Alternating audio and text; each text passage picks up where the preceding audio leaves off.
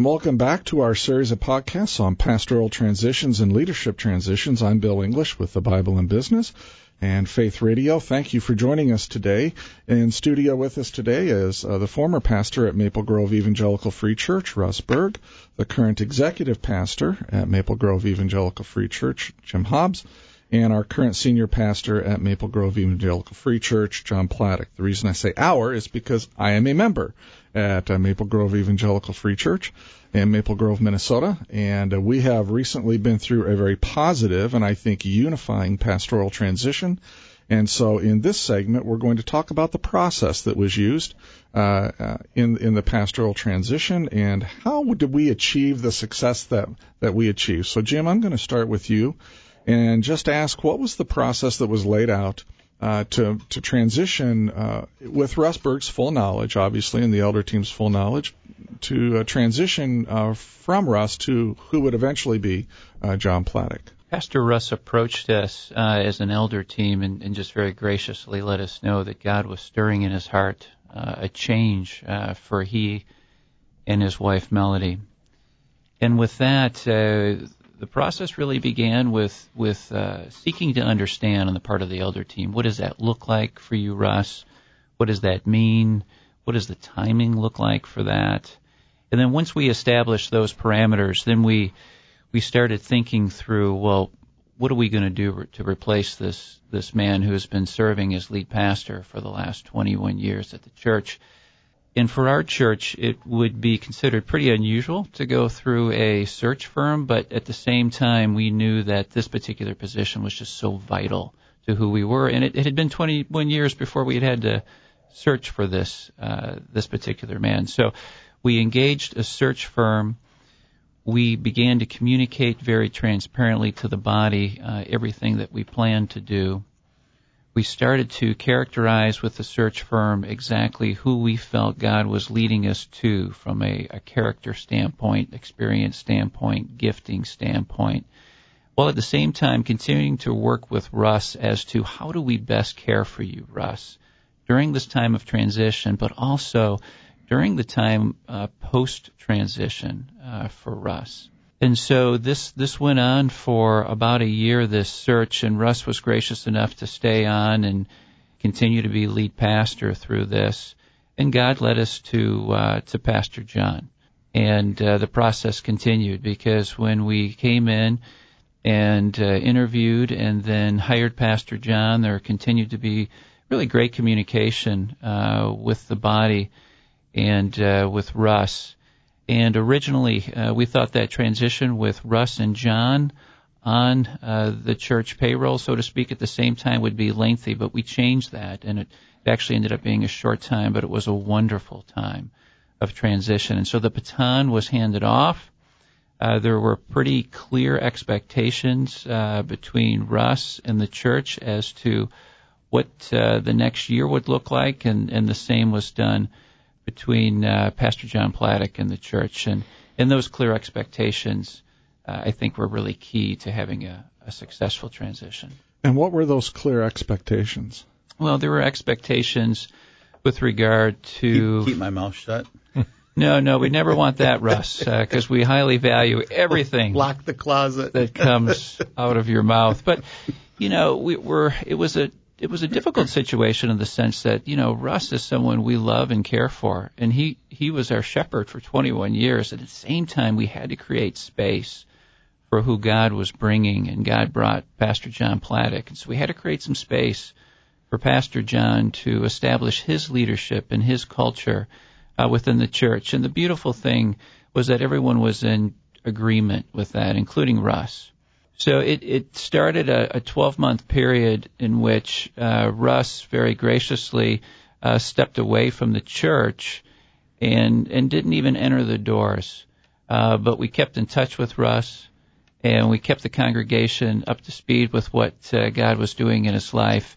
And then Pastor Jon came in and just so hit the ground running on establishing his leadership within the church. Now, to clarify, that year away from the church was right as Jon came on board. Correct. And and yeah. his first year of pastoral leadership, you really stepped away from the church altogether. Yeah, I well, and I began the process of stepping away. You know, Jim kind of alluded to it. to create the space for for Jon to come in and also for the people to recognize that the kind of pastor that to give the people freedom to trust the leadership that the kind of pastor could be very different than me. And so, um, a number of occasions, I just asked the board. I said, you know, I, I've never done this before. You've never done this before. There are places where I need to step back in my leadership, mm-hmm. and there are places where you still need me to lead. And so, um, you know, one of the best practices I think was Jim was really intentional in in working together to just write things down so that they were clear, uh, clear to the leadership, and um, it really gave me freedom then too to say it's okay for me to not be at these meetings. It's okay for me to not be fulfilling this responsibility that was part of my normal um, senior pastoral duty. And the elders stepped up and filled some of those things temporarily. Um, and that, you know, that distance was really important. It was important for me. God also used it to give us margin to develop more of the marriage and family ministry by uh, by doing the pilot in the church. Mm-hmm. Um, pr- probably the biggest transition for me um, was having to go from shepherding the staff one on one, which is creating that space for Jon to come in and be the staff shepherd, to shepherding the process.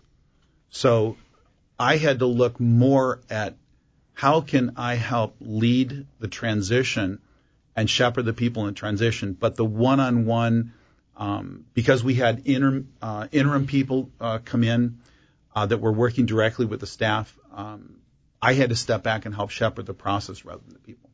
So uh, it sounds to me like this process would not work well if there was not really solid relationships between the pastor and the elder team. In order for us to be able to come, as you've alluded to in our last segment, and again in this one, Jim, you've alluded to it, uh, you folks were able to talk openly about Russ's growing uh, restlessness. I'll use the word restlessness here, uh, to maybe that, that God is moving him along to something else, and the elders being able to really accept that and process it and uh, in a in a non-defensive way and in a loving, caring way for us, but yet recognizing that you know yeah. transition is coming. I, I can only imagine what happens in a church when a pastor doesn't feel that he can go to his elder board like that. I think that's where some of the transitions uh, come about. That uh, you know the pastor's here one Sunday and he's gone the next kind of thing. But uh, speak to the the importance of the quality of relationships there, Jim, if you would. Well, I think you really hit on it, Bill. I mean, if uh, the relationship wasn't strong, uh, the transition would have been a wreck uh, because, you know, again, uh, Russ was very transparent. It, and his transparency early on in the process really allowed the elder team for quite some time to be prayerful with Russ, not away from Russ. So Russ was part of this whole process all along, and that was key to the successful transition. So, the fact that uh, the elder team was able to be prayerful, that we had considerable amount of time to process through it, the, the fact that we could really manage expectations for the body yeah. as well, because again, this is a guy who had been there for 21 years. This is their shepherd, their leader, and so this allowed them to to really, you know, engage Russ even before it happened to kind of say, hey, how are you doing? How's Melody doing? um, what can we do to pray for you? And it was well, so, that group of people too, but there was always the, also the group that said, well, you know, it, this is really nice for you. It's a nice transition.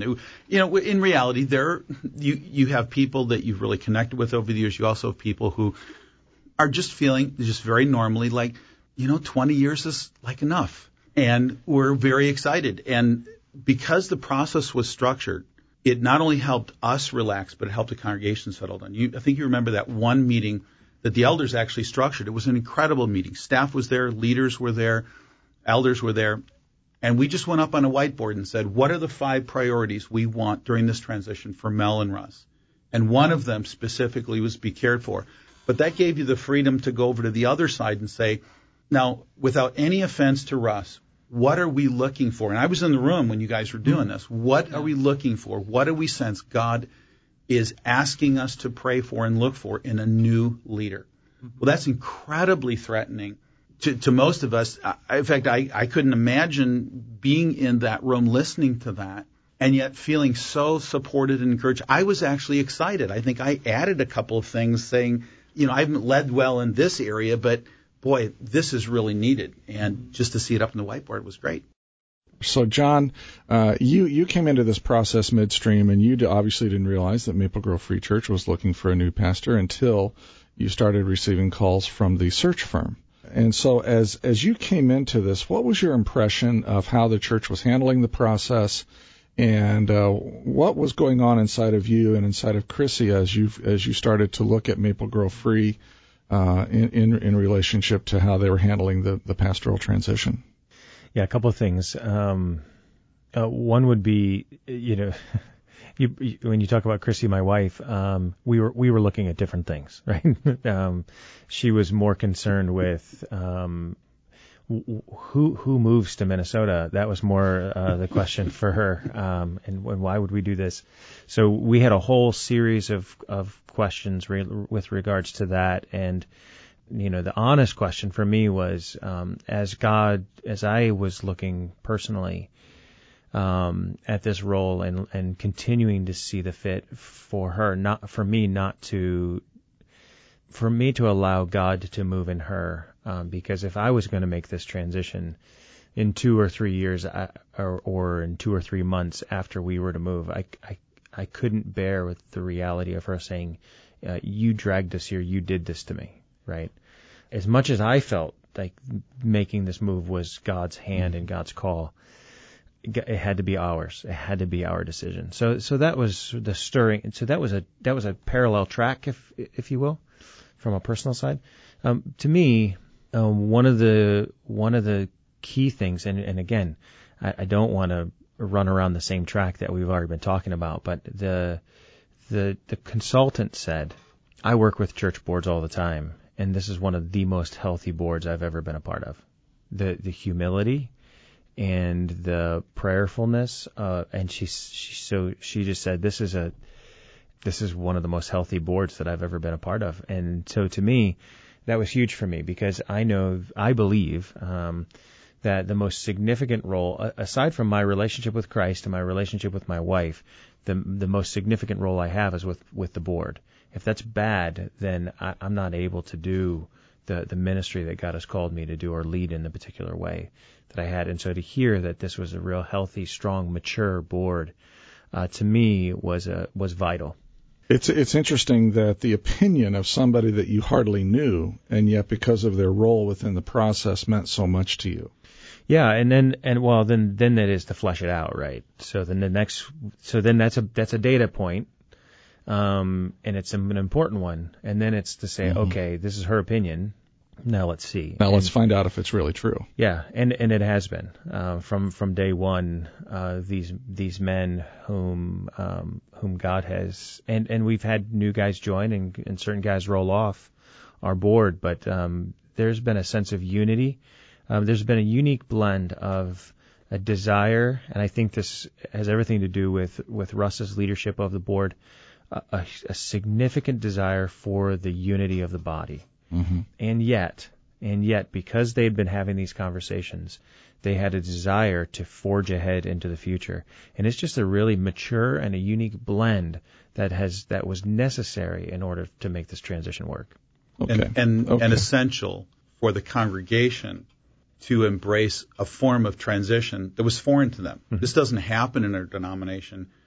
And I think the the body seeing that maturity, knowing it was prayerful, knowing it was purposeful, were able to relax some of the normal congregational nervousness about, ooh, we're, you know, are we really going to be involved in this process? They had to really relinquish a little bit of some of the congregational polity that, that would be expected in, in our denomination to really trust the board. And I think they were able to do that because they, they knew that they were men of prayer and they knew that, that, that um, there was a maturity level where there wasn't this us them mentality with with the board. Okay, so let's uh, let's wrap up this segment. I'm going to ask uh, just any one of you here to answer at least one part of this question, and I'd like to find uh, for those who are listening to this podcast and are looking at transitioning either in their business or in their church. What are uh, say anywhere from two to four? I'm going to call them best practices uh, and I'd like you to articulate this in like one or two sentences, if if we can go that route. and say, Bill, here's the best practice. So, for example, I heard one earlier here where uh, Jim was writing down the expectations uh, so that the elder team at Maple Grove Free uh, and so that Russ were on the same page regarding expectations. To me, that would sound like a best practice. What are some other things that you guys would recommend to churches who are considering pastoral transitions or to pastors who are starting to feel a sense of release from their current call? And uh, they uh, kind of want to know how to deal with their board or with their congregation or even with their wives. What are some best practices here that, that you would offer up? I think for senior pastors, just decide whether or not your ministry is going to be determined by forging a career path or whether it's going to be marked by calling. Because a career path can lead you to stir up changes and transitions. There are transitions I think that we create and there are transitions that, that we choose and I think there are transitions that God chooses for us. You know, that's interesting. When I came out of seminary, because you know, at least folks who are listening to the podcast may not know this, but I am also seminary trained, even though I am not ordained in the Free Church. Uh, when I came out of seminary, I interviewed at a, at a Presbyterian church in Indiana, and the pastor there um, made the comment to me. He said, "You know, if you join this particular denomination, you're going to have full retirement benefits, full health benefits, and uh, you'll never lack for a job." And uh, it almost sounded like I was interviewing in corporate America uh, for a job. And so uh, I appreciate your comment uh, regarding uh, the difference between a career path and and a calling. I would say three things, Bill, to your question, and, just briefly. One, is, first is to, for someone transitioning in, you want to honor the past, but don't get stuck there. Secondly, you need to honor the person who preceded you, um, but don't create shadows. Uh, so in this case, Russ deserves all honor and because of his faithfulness and because of the way God used him and yet you don't want to so make them so big that there's a shadow that you can't get out from underneath. And then the third thing would be this: you need to plan for the future, uh, but don't but but don't rush, but be patient, um, because you need to look ahead.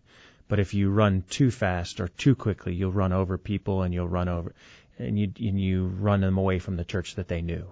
Right? Yeah, I mean, in your case, Jon, this sounds like this was roughly a four to four and a half year process from the time that you initially thought maybe Akron is not where I, or at least the current ministry that I'm in is not where I need to be to the point where you were handed the baton at Maple Grove.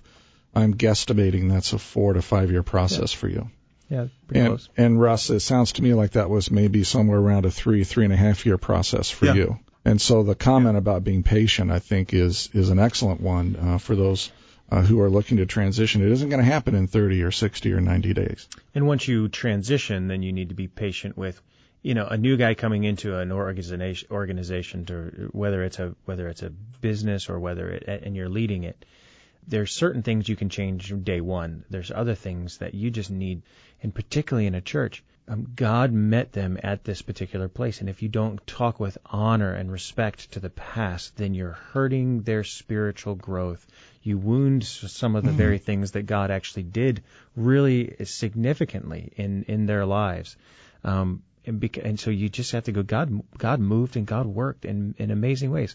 Now it's time to keep moving ahead. Time to keep forging ahead, and you have to be patient and, and planful in order to do mm-hmm. that. Uh, what would be at least one thing in the transition process that you guys would say uh, boy, if you're considering a, a transition here and in a, a pastoral transition in your church, this is something that we did that we probably would not do again. I don't want to call it a worst practice, but maybe something that can be uh, either avoided or needs to at least be thought through pretty pretty well.